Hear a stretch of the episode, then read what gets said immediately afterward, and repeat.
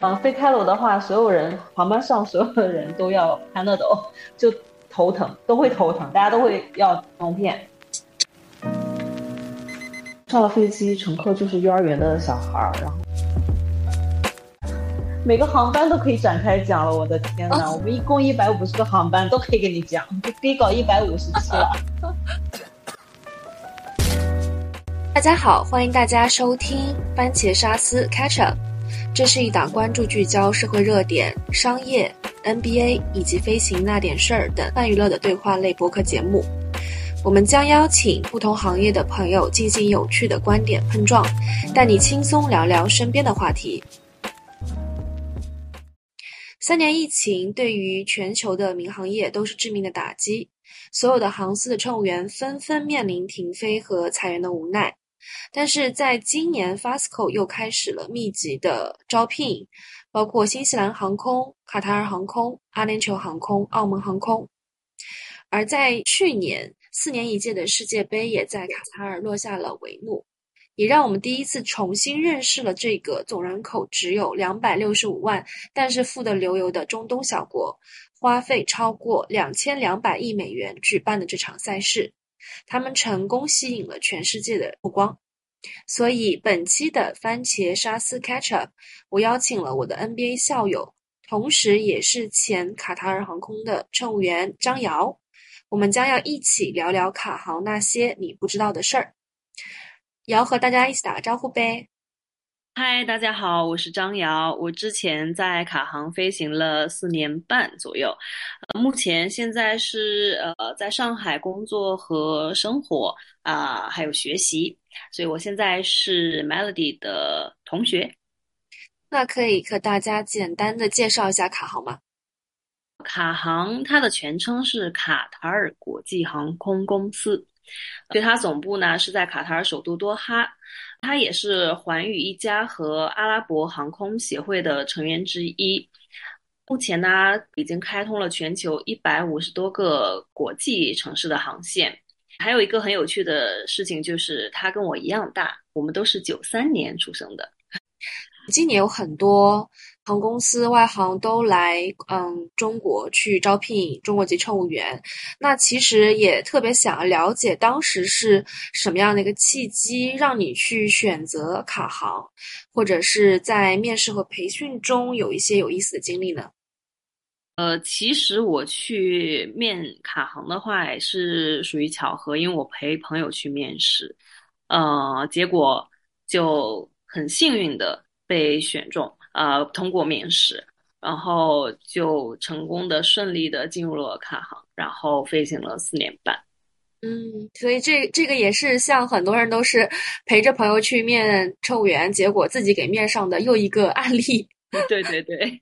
啊呃，还有就是对于航空公司的这个制服啊，其实每个航空公司它都有很多呃自己带有自己。特色的这个服装，啊，还有制服、妆容、箱包等要求。那比如像呃新航，像新航，它在这个 final 的面试的时候，它会有一个试装环节，因为我们都知道新航的服装它是比较的呃紧身的，对修身的。包括还有妆容，他们会有试妆的环节，可能最后会看一下，哎，这个可能潜在未来的新航乘务员他是否符合我们新航的一个形象。那所以，航在服装或者妆容上，它会有一些什么样的特色呢？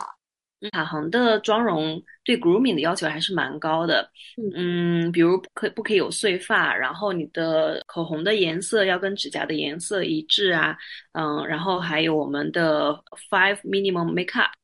这个的话，嗯，就是包含眉毛，然后睫毛膏，然后粉底液，嗯，还有口红，就是四个了吧？嗯嗯嗯，然后我想一下还有什么？眉毛，所以就是要要。至少要五样的这个化妆品是在脸上的，所以它，哦，明白。对对对，对，然后还有呃，跟制服颜色一样的这个，其实也是制服的，呃，制服的那个一项就是那个头花。嗯嗯嗯，因为那个头花我印象也非常深刻，就是一个大红色的，然后盘在后面的，就是一个一个非常显眼的标志。对对对，套在那个丸子头上的，其实它不是大红色，它是呃，我们叫它 burgundy，它的制服的颜色也是 burgundy，对，所以我们当时很喜欢涂的一个口红的颜色就是这个颜色，然后还有指甲油的颜色，非常好看。嗯嗯嗯，那其实这个的话，跟国内航空公司也是比较像的，就是会选择固定的色系，然后搭配这个整个服饰的妆容，包括像国内很多航司，它是会规定所有化妆品的这个品牌色号是要按照这个标准去去执行的。嗯，嗯那跨航的晋升条件有哪些？因为嗯。呃，呃因为像是呃，国内有一些航司，它对于国际的乘务员，比如说日本、韩国、德国、美国或者印度籍这些乘务员，他其实的要求会比较严格，就是他们可能最多是到两舱。我们说两舱就是呃公务舱和经济舱，它最多就是只能服务到。公务舱一般能够升到乘务长的会非常非常少，所以对于卡航来讲，其实嗯，中国籍乘务员他的这个晋升条件是否是一个比较公平的啊，或者是呃有一个很好的考核标准呢？其实，在卡航的话，它卡航不会去看你是哪个国家，你是什么样的肤色来去限制你的晋升，所以在卡航晋升还是比较透明的。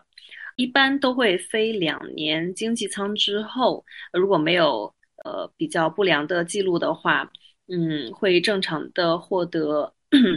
商务舱的一个培训，然后两年的商务舱的呃呃这个飞行经经历之后呢，就会有机会获得经济舱的乘务长的培训的机会。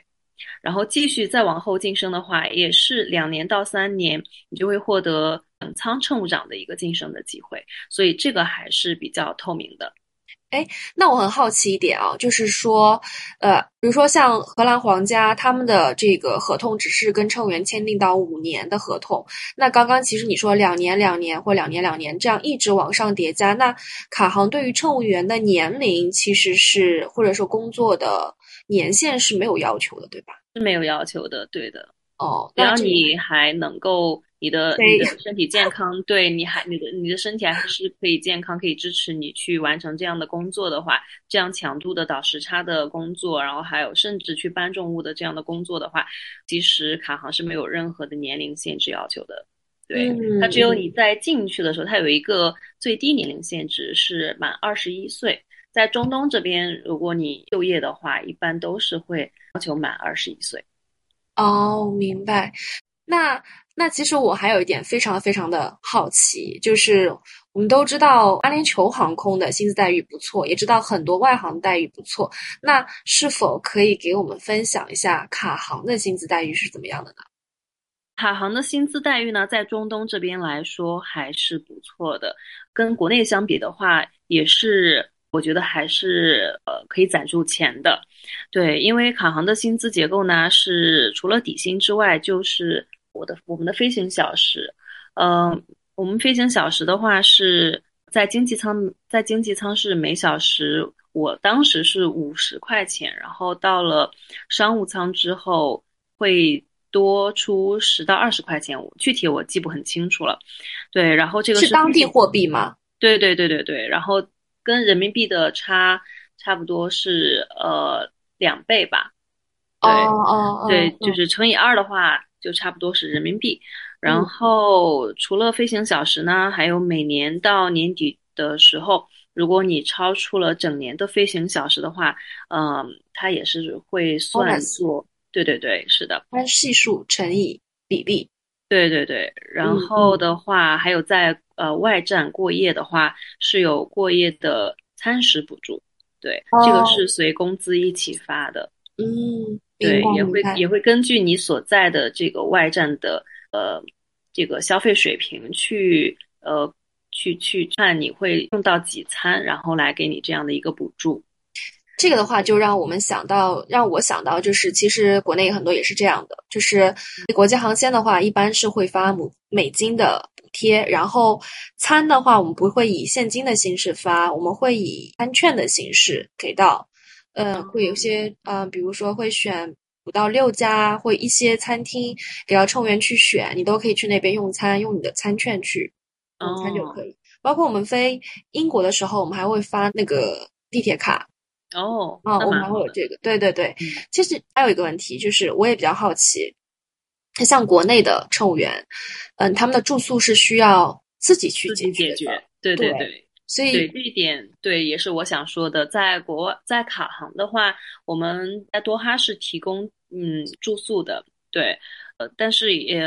而且我们住宿的环境还是不错的。嗯，我们有呃一一整块区域是 Crew City，里面嗯。就是住的全都是我，就就就相当于是空乘的一个小区。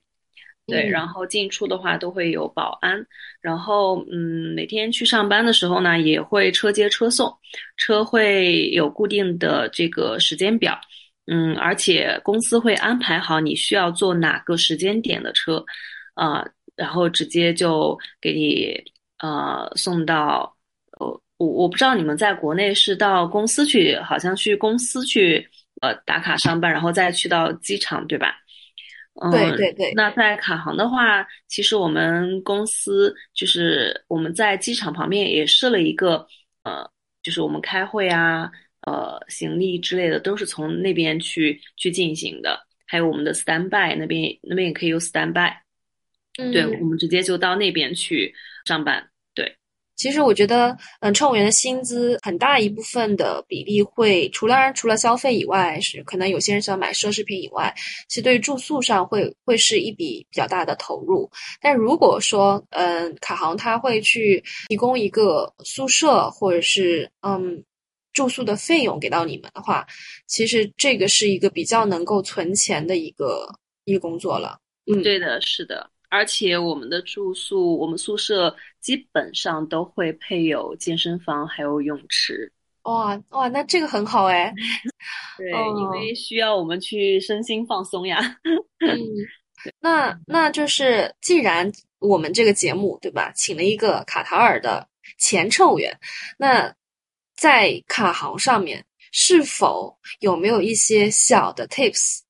呃，有很多呀，就是一般国际航空公司，除了卡航之外，我觉得阿联酋呀，还有阿布扎比啊、汉莎这些航空公司，嗯，在飞机上，应该国内的航空公司也有也会有这样的菜单吧，就是我们会有呃红酒啊，呃啤酒呀，甚至一些洋酒，嗯、一些比如 whisky 啊，然后呃伏特加呀，呃，在在飞机上。我们部分的国际舱就是因为中东很多国家是穆斯林国家，所以在这些国家有限制外，其他的我们非国际航线的航班都会在餐车上会展示出我们所有的酒来，然后乘客看到之后就可以随意的去挑选自己喜欢的酒，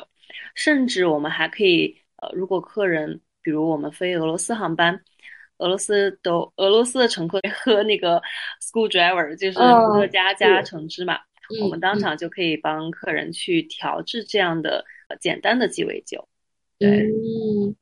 而且卡航现在涉及的航线也比较广，对，因为每年都会有新的航线去开，所以每年我们呃空乘呢，它会有有机会，就是我们每个月会有机会去申请我们喜欢的航线。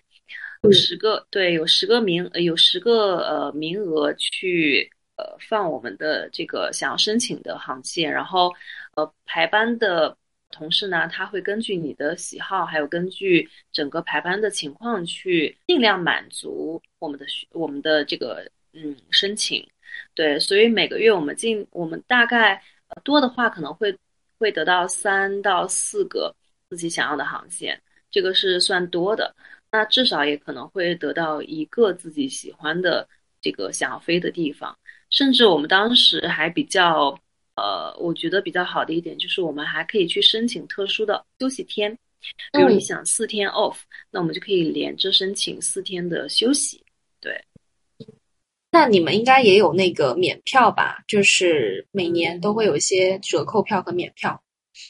呃，我们每年是有折扣票，然后免票的话，每年我记得是有一张这个回家探亲的这个机票，是这个这个机票的话，呃，应该是只可以回家，就是你你登记的你的你的你的 hometown 的这个，对对对的机票是提供可以提供免费的。我记得当时我们有。就是它的名字，这种票的名称叫法是叫一折票，还有一个是五折票，但它其实并不是在真正的意义上的这个在这就真正意义上的呃售票的票价上面进行一折的折扣，还有五折的折扣，因为呃，所以它只是一个这样的叫法。当然，这个票其实也是很便宜的。嗯，是的，是的，一般我我们也是之前可能就一两百也有非国内线。哦，对对，那是蛮便宜的。对对，他可能说的一折五折，它也是固定价格，它是不随着季节跟机票的价格做浮动的。哦，对，嗯，所以当时我们一有休息天的话，就买出去，飞出去。对对对对对。其实像是这样的一个工作环境嘛，就很多的同事都是来自全世界各各个地区、各个国家的。那在这样的一个工作环境中，让你受益比较多，或者能够学习到的东西比较多，印象深刻的一些事情会有哪些呢？嗯，其实我觉得在卡航飞的氛围比较好。嗯，在卡航的话就完全没有压力，因为大家都很平等，对，然后大家进行的培训都是一样的。嗯，所以结束培训之后就可以直接上机，然后是没有人带的。当然，在飞机上也是，因为毕竟，嗯，新人的话还是比较新的，所以很多事情还是需要飞得久一点的，呃，crew 去带一带一带。但是不像国内这样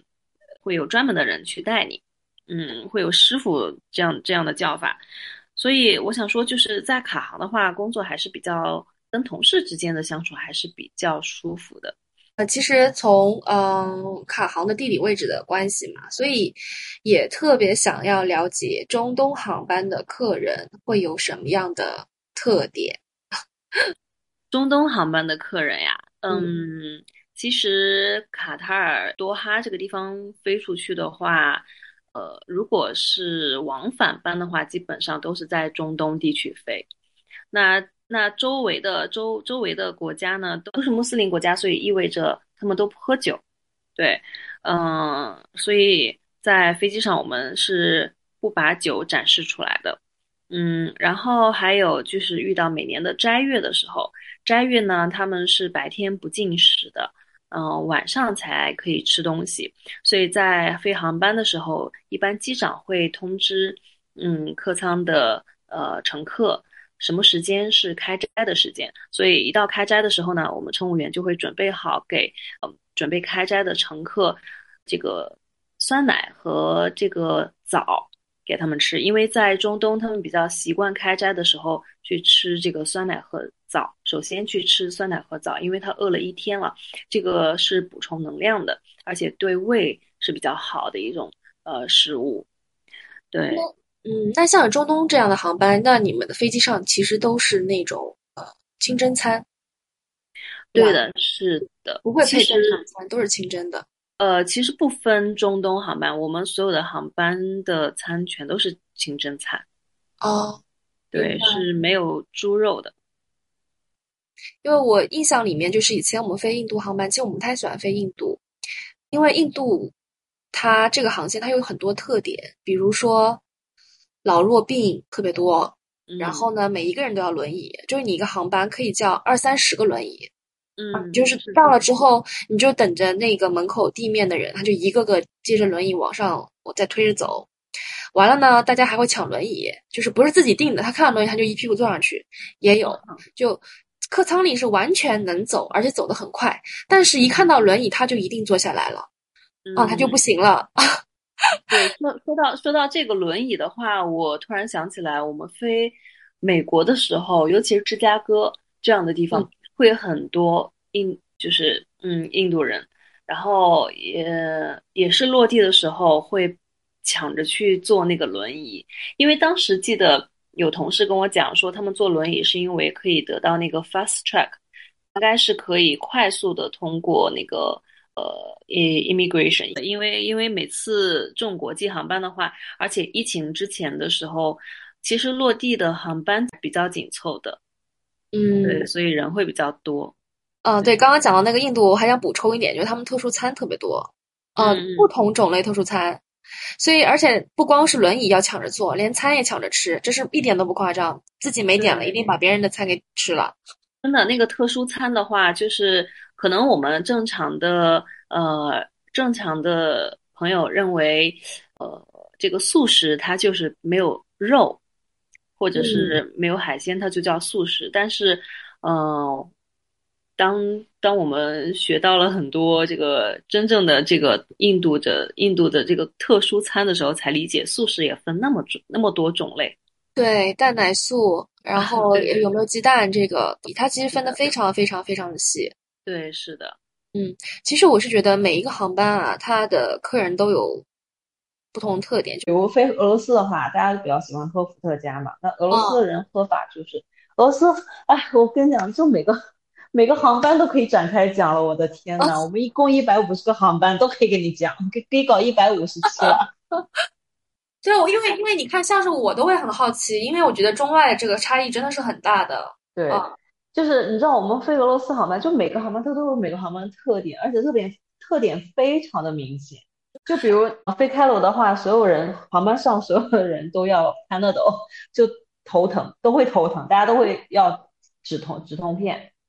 对，然后还有很搞笑，就是俄罗斯乘客他们会自带酒，然后他们在飞机上像。办 party 一样，哎呦我的天！然后还有一点俄罗斯的那个特点，就是他们降落的时候，如果安全降落了，他们会所有人都会拍手欢呼。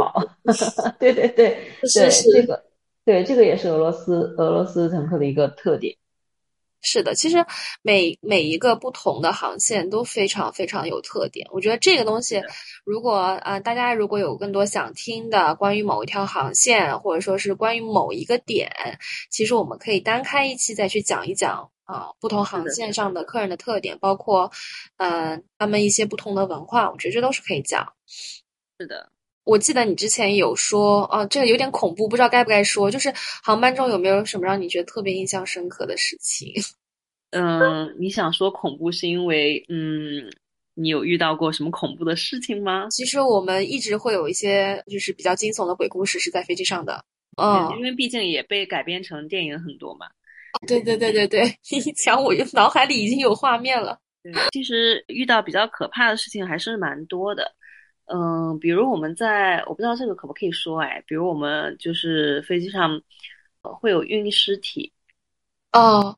这个这个这个可以展开说说。呃，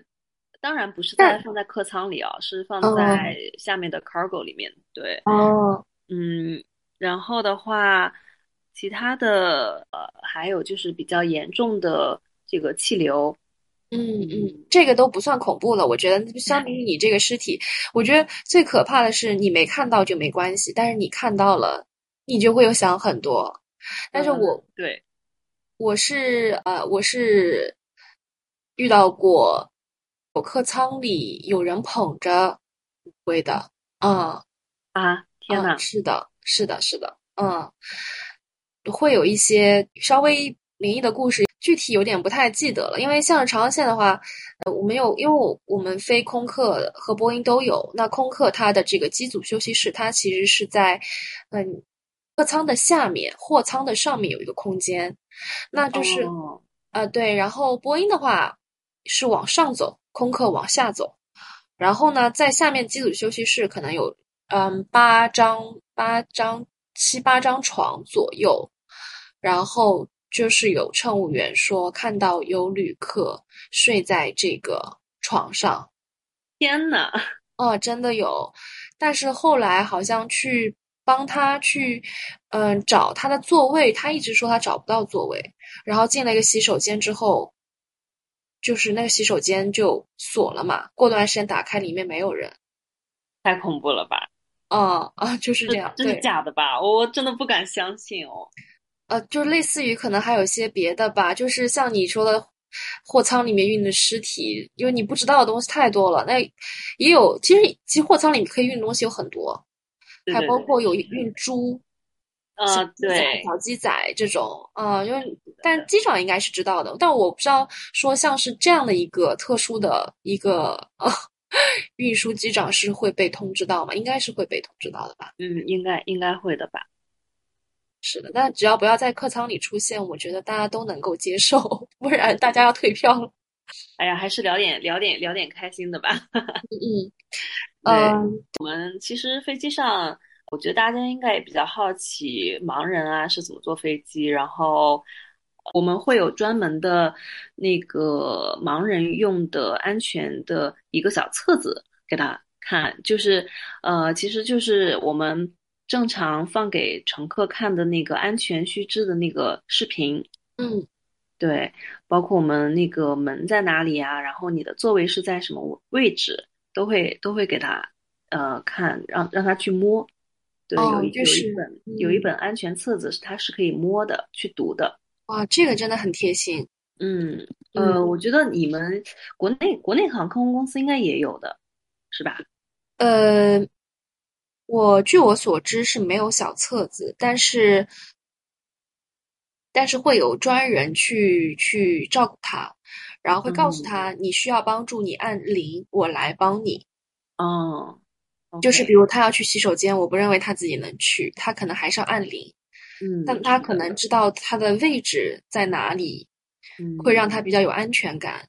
对，这是对，嗯，刚刚其实也聊了比较多跟卡行相关的事儿，因为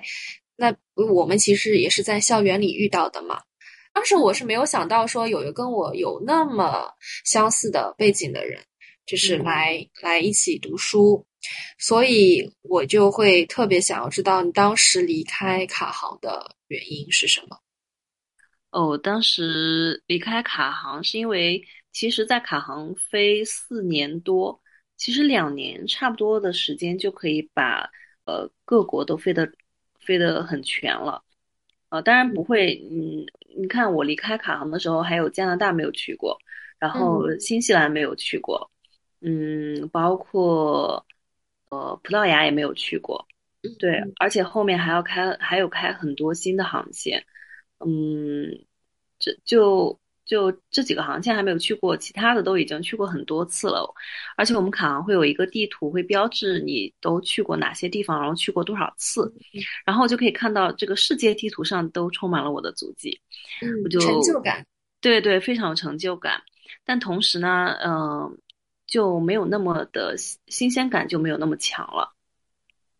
对，而且会一直在倒时差，嗯，还有就是卡航的很多航线是在晚上出发的，嗯，所以总是熬夜去去从事这样的一个倒时差，而且还有一点体力活的工作，所以我是感觉，嗯，身体有点吃不消，所以想要回国，呃，去。过一下正常人的生活，对，所以也想离家近一点。那那其实你离开航空业的这个原因跟我的也差不多。嗯，对，就是对于一个航，对于公司可能。我我觉得也不一定是航空公司吧，可能任何公司都会有一个倦怠期。当然，如果你度过了，可能你还能再飞两三年。但是如果在这一刻，你你觉得你决定要重新的去开启新的一段职业生涯的时候，或新的人生的时候，那你想要决定离开，那就会特别快的做这个决定。嗯嗯，对，因为我当时也是一个巧合，就突然有个念头，也不是突然吧，嗯。感觉应该也是有一年差不多想要回家的这样的念头，然后也正好有个契机，有了新的工作的一个 offer，所以就回来了。而且很巧的是，我回来之后，那个那个年就疫情了嘛。哦，对对对对，所以大家也说我运气比较好，回来就疫情了。对我我印象特别深刻，就是你跟我说的这个事儿，因为我也是差不多疫情前我就。嗯，离开航空业了。嗯，而且我也是差不多想要离职这个事儿，嗯，不能说是一年吧，但我的确是我从刚进航空公司的时候，我可能就对自己有一个非常明确的职业规划啊，特别是看了那个古天乐的那个《单身男女》，我真的无法忘记高圆圆在里面的 Office Lady 的这个样子实在太漂亮了，所以，所以当时就是在我心里埋下了一个种子，就是觉得哎呀，做 Office Lady 多好呀，办公室工作多多美呀！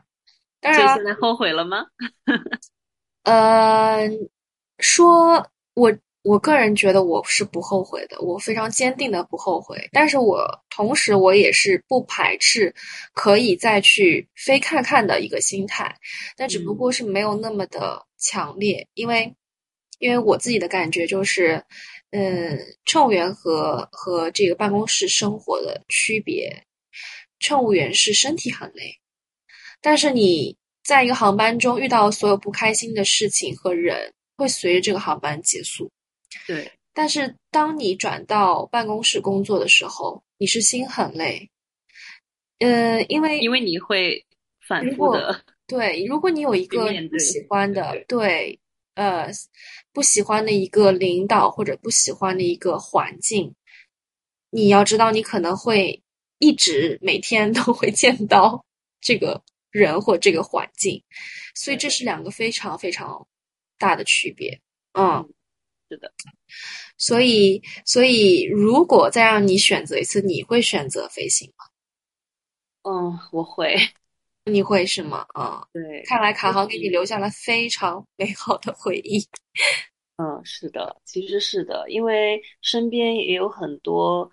辞职回国待了几年之后又回去再飞的同事。嗯，是的，而且我。到现在还会偶尔会梦到我回到卡航的样子。我觉得还是那段经历还是让人期待。包括呃，我看到我周围的同事，可能在今年他们有陆陆续续的开始飞国际航班，然后我内心其实也会怀念。哎，那如果现在的我再穿上制服是什么样子的？那现在的我，嗯，就是离开航空业那么久，那又在。办公室工作之后，我再回到航空业，我的心态是什么？其实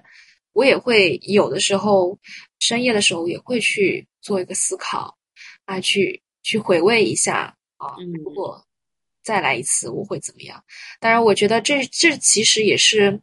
很多人会觉得说啊，我不飞了，我就不飞。我周围也有很多人其实是二次选择飞行，甚至说我换个航空公司继续我的飞行的梦想。那我觉得，其实乘务员这个职业，嗯，人与人之间的关系是非常简单的。对，是的。因为大部分我遇到的人都是人际关系是比较简单的。对对对，嗯。那乘务员的这段经历嘛，嗯，对于你现在目前办公室的工作和转型，你会觉得有帮助吗？嗯，我觉得还蛮有帮助的吧，因为我之前在。飞的时候，这个心态其实就已经蛮，呃，就是比较 relax，因为我觉得当时就认为除了生死，其他都是小事。嗯，对，对，因为你飞起来到天上之后，是已经生死权不在你手上了。你要这么严重吗？其实我真的到后来辞职，也有一部分原因是觉得。我越来越就是每次飞行，尤其尤其是长航线，尤其是飞到呃海洋上面的航线的时候，还是有一点恐惧的，而且这种恐惧后面会越来越严重，会加重，所以就我所以在离职前一段时间的时候，嗯，我都甚至有点不敢再去不敢飞的感觉。哦，明白。我有一点理解，就是你这么一说，我能够想起来，特别是飞长航线的时候，嗯，还有经过极地的时候，其实是塔台是没有信号的，我印象特别深刻。嗯，呃，所以我当时就会想说啊，如果我们在极地迫降了怎么办？呃，我的 防寒服放在哪里？这又是另外一个话题了，就是会想到很多应急的情况出现，对对对，因为万一在大大海里面，我们。怎么办？就是真的会想很多。是的，比如我们飞美国的时候，呃，会有会有路过那个那个格陵兰岛那边，嗯嗯嗯，再往上呢会会会进进入北极呃北极圈，嗯然后每次进入一次北极圈都辐射非常的大，对身体伤害非常大。当然我也不是就经常飞那个航线，嗯，但是每次路过上面的时候，因为就就很无人区嘛，嗯嗯，那如果出点什么事情的话，那真的就是蛮恐怖的。是的，你刚刚说到这个辐射，我也想到了，就是我们在飞啊、呃美国、加拿大的时候，其实我们有额外的一部分的补贴，是极地补贴，是专门为了所有极地航线在发的一笔美金，所以呃，我就是在这个航线上，就基本上大家都是默认是非常伤身体的，包括嗯。呃有些乘务员可能会啊、呃推迟他的月经啊，或者流鼻血啊，会有非常多的，对对对，是的确是有影响。包括有一些乘务员他可能嗯结婚想要备孕了，他就会啊、去去请掉或者换掉这些呃要经过极地的航线。我觉得这是一个非常呃就是隐形的危害吧。我不知道旅客他们是否知道。呃，这样的一个情况，但是对于乘务人员来讲，我们是专门专项为了这个东西还是有补贴的。嗯，我觉得乘客应该不知道吧？我其实我也觉得乘客是不知道的，因为嗯。这个航班我们当时还有规定，所有极地航线是一个月还是一个季度，反正不能超过几班是有规定的，它的辐射量是很大的。嗯嗯哦嗯，对，是的，是的，嗯，包括当然也有比较美的地方，就是很多时候你在值班时候啊，那可能你进驾驶舱，那机长就会说，你看你进来看极光。啊，但是我觉得辐射更 更伤身体。嗯。对，嗯说到极光的话，我还没有看到过极光，但是飞美国的话，他们会经常会看到极光的，在北极圈啊、呃靠近北极圈、北极圈内的，对，都会看到，还是很美的。对对，嗯，是的，其实飞行这段经历还是给我们留下了比较多的美好的回忆吧。是的，甚至我可以呃很清楚的记得我离喜马拉雅最近的那个地方。因为每次我们飞中国的时候，也不是每次吧，但大部分我们飞中国的时候都会路过喜马拉雅山脉。呃，那个时候那个客舱里面的乘客都还在睡觉，但我们可能大概会呃有有印象，什么时间大概会到那个地方，啊，会开窗户看一下。对，然后我有记得我还录过很多这个路过喜马拉雅那个的时候的视频，嗯，蛮有纪念是意义的。是的，是的，包括，呃，我也很喜欢看那个起飞跟落地的夜景，非常漂亮。对，我还记得印象特别深刻，就是有一次过年的时候，我起飞，我就看到城市里好多的烟花在放，真的很美。啊，对对对就是你在空中从上往下看那烟花，嗯，哇，那个感受我真的是可以记一辈子。是的，哦，那个嗯倒我倒还没有见过。嗯，真的是很偶尔的契机，所以现在反正从上海始发是看不到的。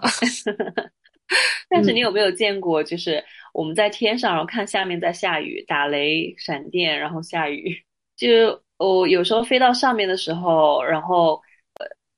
当地是在下雨的，所以哦在客舱里面，你你从窗户窗户里面望出去的时候，会看得到那个很厚的云彩是在飞机下面的，然后那个嗯很厚的云彩会会有闪电，